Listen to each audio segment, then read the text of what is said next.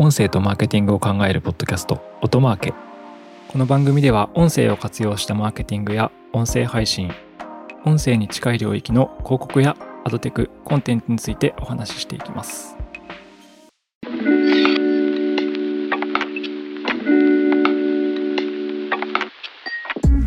こんにちは音なるの八木大輔です。今回は生成 AI 絡みの話をしていきたいと思います。えー、2月15日にですね、空という生成 AI モデルをあの OpenAI が新しく発表しました。割と旬な話題なんですけど、この動画の生成 AI モデルが、まあ、やばくてですね、どうやばいかというと、信じられないクオリティの、まあ、動画をシチュエーションの説明だけで作ることができると。空 SORA っていうこの生成動画サービスは OpenAI による、まあ、概要で言うと極めて詳細なシーンや複雑なカメラモーション、そして感情を生き生きと映し出す複数のキャラクターを、ま、生み出すことができるという感じですね。これは実際にあの X で事例というかサンプルが上がってるので見ていただければと思うんですけど、あの、すごいです。やばいです。結構我々 IT 業界の中でもですね、これ出た瞬間に激震が走っているような状況です。例えば、X で上がっているえー、サンプルで言うと、2つほど日本をテーマにしたものがあったので、えー、ご紹介したいと思いますが、1つ目、指示。これ、もともと英語なんですけど、日本語に和訳してお伝えします。美しい雪の東京の街は賑わっています。カメラは賑やかな街路を移動し、美しい雪の天気を楽しんだり、近くの屋台で買い物をしたりする数人の人々を追っています。華やかな桜の花びらが雪の結晶とともに風に乗って飛んでいきます。はい。この指示を、これもともと英語なんですけど、すると、まあ、動画が作れてしまうという感じですね。で、これ実際に動画見ることできるんですけど、えー、どんな動画かというと、まあ、川沿いをですね、日本の、何ですかね、河原のある建物の屋台の脇を二人の人物が歩いている、後ろ姿の動画です。桜のこう舞い散る、なぜか雪の、雪と桜の中の街をですね、後ろからぐわーっと上空のアングルから追っかけていくような絵になっています。なんか橋の様子を見ると多分隅田川ですね、これは。はい。なので雪が舞いながらも桜の並木があるような形の動画が先ほどの指示だけで作れてしまうという感じですね。で、結構なんかドローンアングルみたいな上空からこうグーって迫っていくようなアングルで、なんかこれ普通に撮るとしたらすごい大変だろうなっていうものをですね、いや、本当に恐ろしいですね。数行の指示だけで作れてしまうという感じです。動画の中身を見ると、もうほとんど区別がつかないですね、本物と。まあ、若干やっぱり AI 生成なので、建物の看板とかの日本語が怪しかったりするんですけど、パッと見た感じだと全然わからないなという感じですね。で、もう一つ、明らかに東京を意識したというか、まあ東京の、まあ、動画が出てるんですけど、これもご紹介します。これももともと英語なんですけど、えー、日本語の指示説明にしてお伝えしますが、スタイリッシュな女性が暖かく輝くネオンとアニメーションの街の看板で満たされた東京の通りを歩いています。彼女は黒い革のジャケット、赤い長いドレス、黒いブーツを履いており、黒いカバンを持っています。彼女はサングラスと赤い口紅をつけています。彼女は自信を持って何気なく歩いています。通りは湿っていて反射しており、色とりどりの光の鏡効果を作り出しています。多くの歩行者が歩き回っています。はい、ここまでですね。こういう指示を、えー、この空にするとですね、これも本当恐ろしいんですけど、東京のネオン街ですかね。ネオン街で地面が雨上がりでピカピカに光っているというか、雨で反射しながら黒いサングラスをかけた女性がこう向こうから歩いてくる動画が生成されています。で、これがすごいなと思ったのが、なんか後半になるとカットが変わるんですよね。女性のアップの絵になって、だんだんこう、体の下の方にカメラアングルが映っていくっていうのも作られるという感じで、これなんか本当にカメラワークまでできてしまってるので、AI 生成っていうのは信じられないんですけど、まあそういうことを実現できるのがこの動画生成モデルの空 SORA だという感じですね。でこの話、あの、私が喋ってこう様子を伝えているのも、まあ、先ほどの AI に指示をした部分が全然違いがないので、私がまあこう説明しているだけなので、聞いている方は、まあ、動画になっているのと指示を受けているのってそんな差がないように感じるかもしれないんですけど、逆になんかそこがすごいなっていうふうに思って、あつまり、これってあの人間が説明して、聞いた人が脳みその中にこうイメージを思い浮かべると思うんですけど、それと同じことを動画生成でできてしまうということなんですよ。人間が脳内に思い浮かべるっていうようなプロセスと全く同じことでコンテンツが作れてしまう時代になったというのが本当に、しかもクオリティがめちゃくちゃ高いんで、下手したら実写で作れない動画作れてしまうんで、もう特撮もクソもあったもんじゃないなという感じですね。なんか今後カメラライダーとか全部これで作られるんじゃないかなとか思っちゃいますけど、で他にもいろいろ動画はまあ上がっているので見ていただければと思うんですけど、そうですね。これ、結構なんでしょう。技術系、テック系のポッドキャストだと、まあこの話ばっかりだろうなっていう 気がするんですけど、この空はですね、結構日本を意識しているのかなとも、名前的にも思いつつ、私が感じたのは、やもう本当になんか映像が何も信じられなくなる時代になるなというふうに思いました。だってすべての絵が撮影を上回るレベルで作れてしまうので、これじゃ何が真実なのか本当にわからなくなるなというふうに思いました。状況を説明するだけで動画が作れてしまうわけですからね。私の年長の息子でももう究極動画を作れてしまう時代であるという感じですね。で、そんな時代に、まあ、コンテンツはどこに行くのか、音声メディアはどうあるべきか、みたいなところを話していければというふうに思います。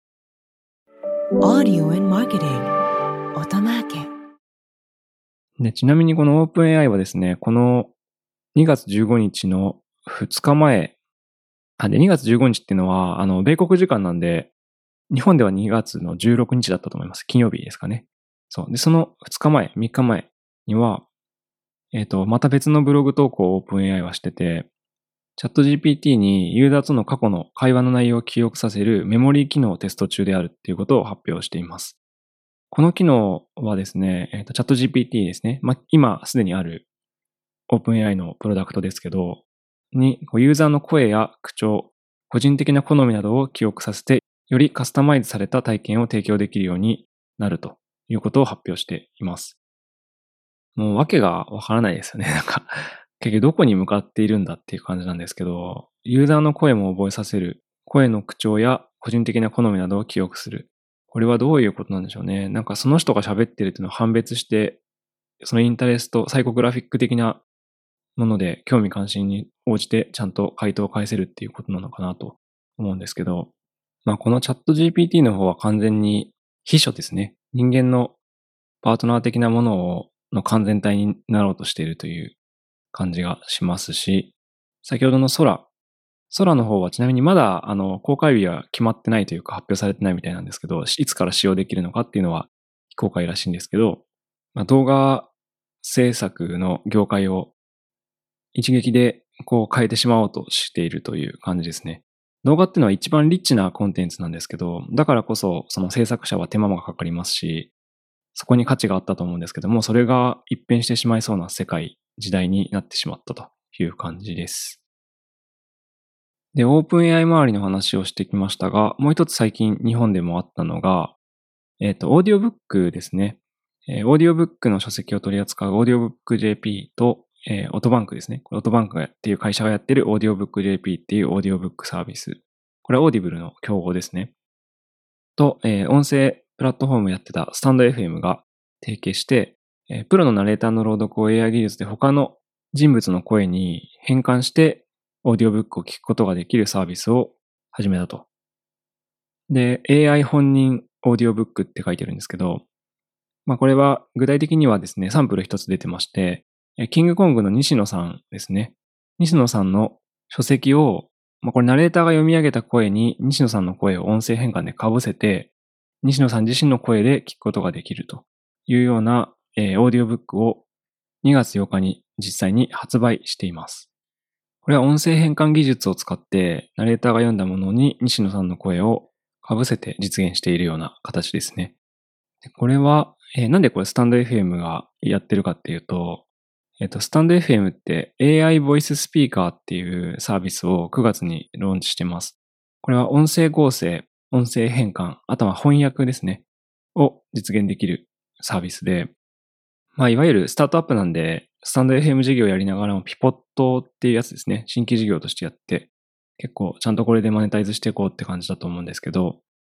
まあ、このサービスを使って、この audiobook.jp のナレーターが読んだものを本人の声に差し替えるというようなサービスを始めているようです。はい。これもまあレベルはちょっと違うんですけど、結局本人かどうかがわからなくなっていくっていう世界があると思うので、先ほどの生成 AI の話とも、まあ、近いところがあるかなと思うんですけど、まあそうです。なんか audiobook.jp の方はいい使い方なんでいいと思いますけどね。なんか総じて何が真実かわからない世界になっていくと、コンテンツに関してだなというふうに感じています。で、音声って動画よりももちろん作るの楽ですし、音声合成、音声変換という技術を使って、まあ、どんどん合理化できてしまうというところは、あの、動画医療にそうかなというふうに思っていて、もうなんか人間の一人喋りとかほとんど価値がなくなっていきそうですね。というかもうこの音マーケもやってほしいです。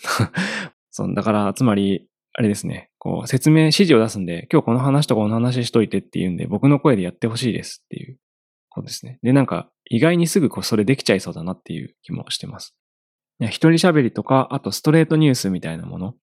ただ、あの、ストレートにニュースを読み上げて紹介するものっていうのは、もうこれすぐにできている状況なので、もうナレーターほとんどいらなくなってますし、まあ、音声コンテンツに関しても、なので、AI が代替していってるという状況ですね。現在進行形で。まあ、今後はもっとそうなっていくでしょうね。はい。で、そうなった時に、まあ、この音声配信とかですね、音声コンテンツの価値って何だろうっていう話になってくるんですよね。まあ、それ考えると、もしかすると動画よりも残るのかもしれないなと思ってるところもあって、なんか動画生成って、これ実際に空が先ほど生成したものとか見てもらうとわかるんですけど、あの人間が作る意味もうないなっていう感じになっちゃうんですよね。ただこの音声の場合は、これ私音マーケはだいぶ淡々と喋ってるんで あのもう AI に置き換えてくれ早くって感じなんですけど、人間がこうトーク形式で二人で話してるとか、まあ、すごい笑い声を入れながら感情を込めて話してるみたいなものは、まあ、逆になんかこの生成 AI 時代に AI じゃ作れないんだよ、残るんじゃないかなっていう気も、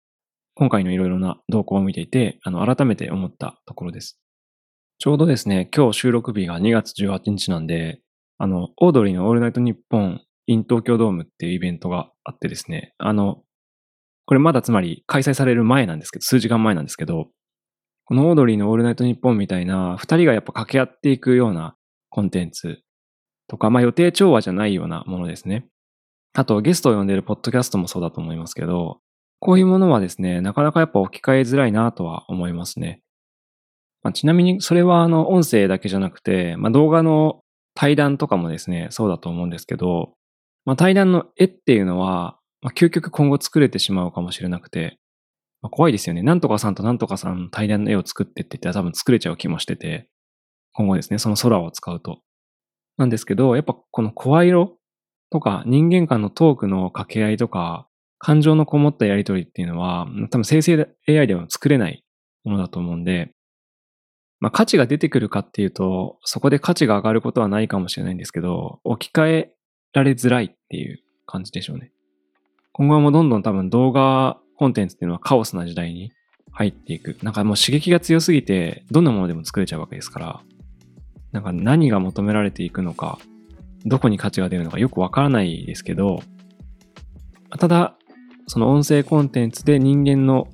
感情が入ったトークみたいなものっていうのは、残り続けるんじゃないかなというのを、今回、この空の登場とかですね、まあ、昨今の生成 AI 関連の動向を見て、なんかコンテンツ作りっていうものが激変していってるなというふうに感じながらも、まあ、音声の価値っていうのを改めてなんだろうって考えた次第でした。なんでそこに関して言うと、この音マーケでは、そうですね、早く私の声で勝手に喋るものを作ってほしいっていう まあ、感じなのと、あともうちょっとゲスト会やらないと、あの AI に置き換えられちゃうなっていうか、価値が生みづらいなとか思いました。まあ、淡々と喋るのをやめろという ことかもしないですけど。はい。ということで、えー、OpenAI が発表した空という動画生成 AI の話とか、本人が喋るオーディオブックの話とかも交えつつ、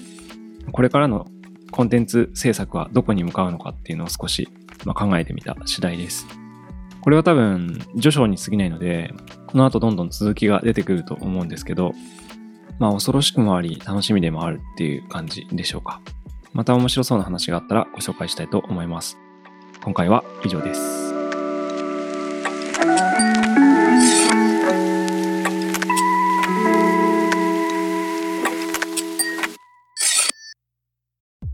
音声とマーケティングを考えるポッドキャスト、音マーケ。Apple Podcast や Spotify など、ポッドキャストのプラットフォームのフォローボタンを押して、ぜひ購読をしてみてください。定期的に有益な情報をお伝えできると思います。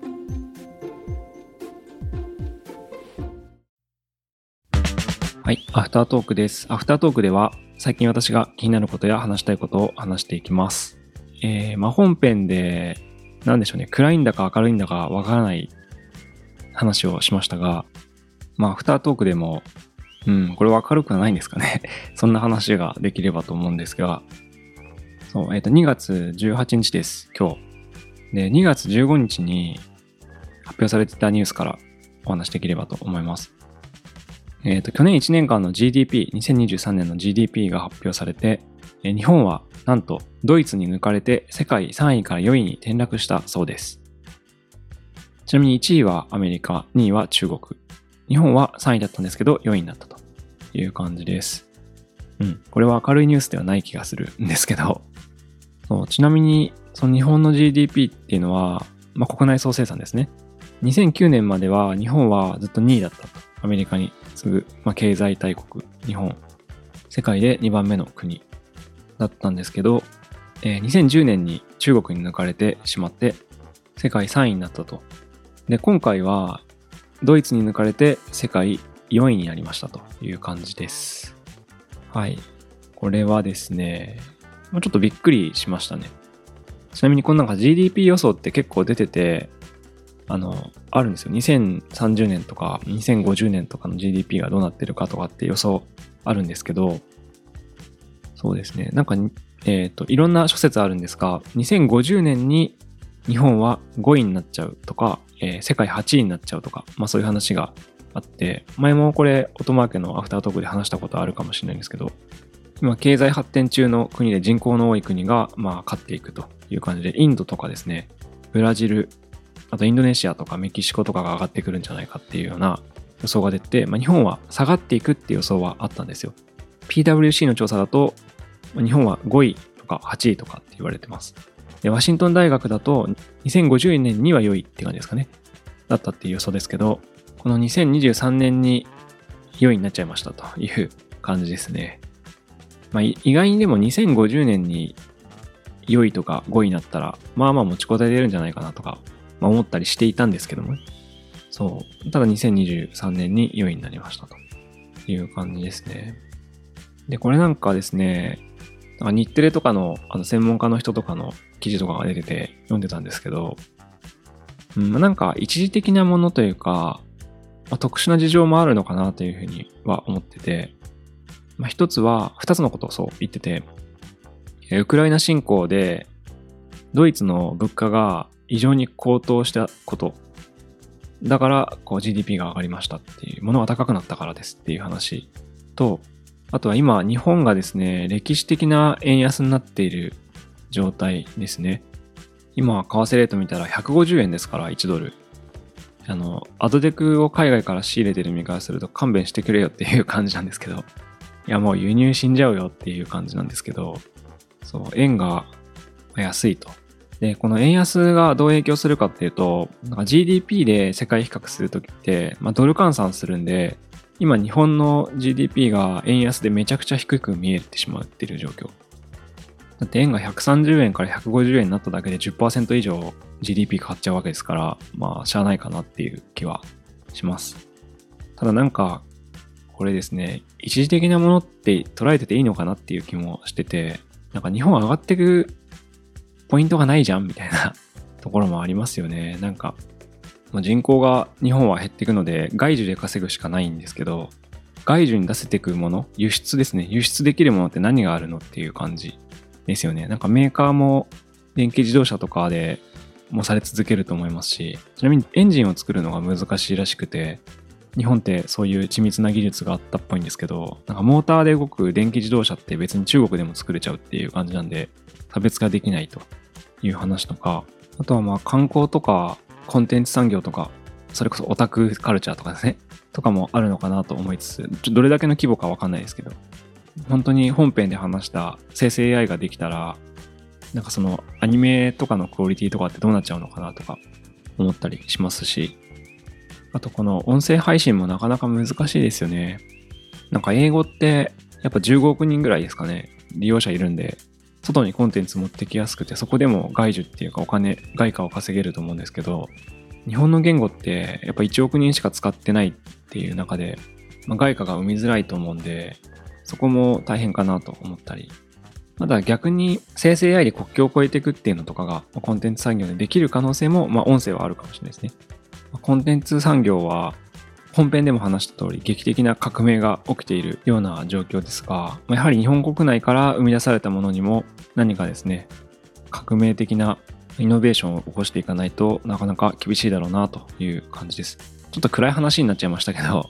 あとはなんかこういうイノベーション的なものを高めていくのって結局教育なのかなっていうふうに私は思うんですけど、この音声コンテンツっていうのはもしかしたらその教育に非常に重要なポイントなのかなというふうにも思ってるので、なんか私たちのやってる仕事も、まあ、音声配信者さんのコンテンツも、まあ、きっとそこの未来につながっているだろうっていう考えを持ってですね、なんかやっていきたいなっていうふうに改めて思いました。そう、日本人はあの、現実逃避がですね、2、30年やっぱり経済発展しなかったっていうところであるというふうにも海外から記事で言われたりして、ポットニュースとかに出てるんですよね、そういう記事が。だからすぐに異世界転生しちゃうっていう異世界転生もの大好きっていうのもあると思うんですけど、やっぱそういうところから現実に目を向けつつ、こう自分を磨いていくっていうことをですね、やっていく必要があるのかなと思うんで、音声コンテンツで社会をよりよく変えていきたいと思います。アフタートークは以上です。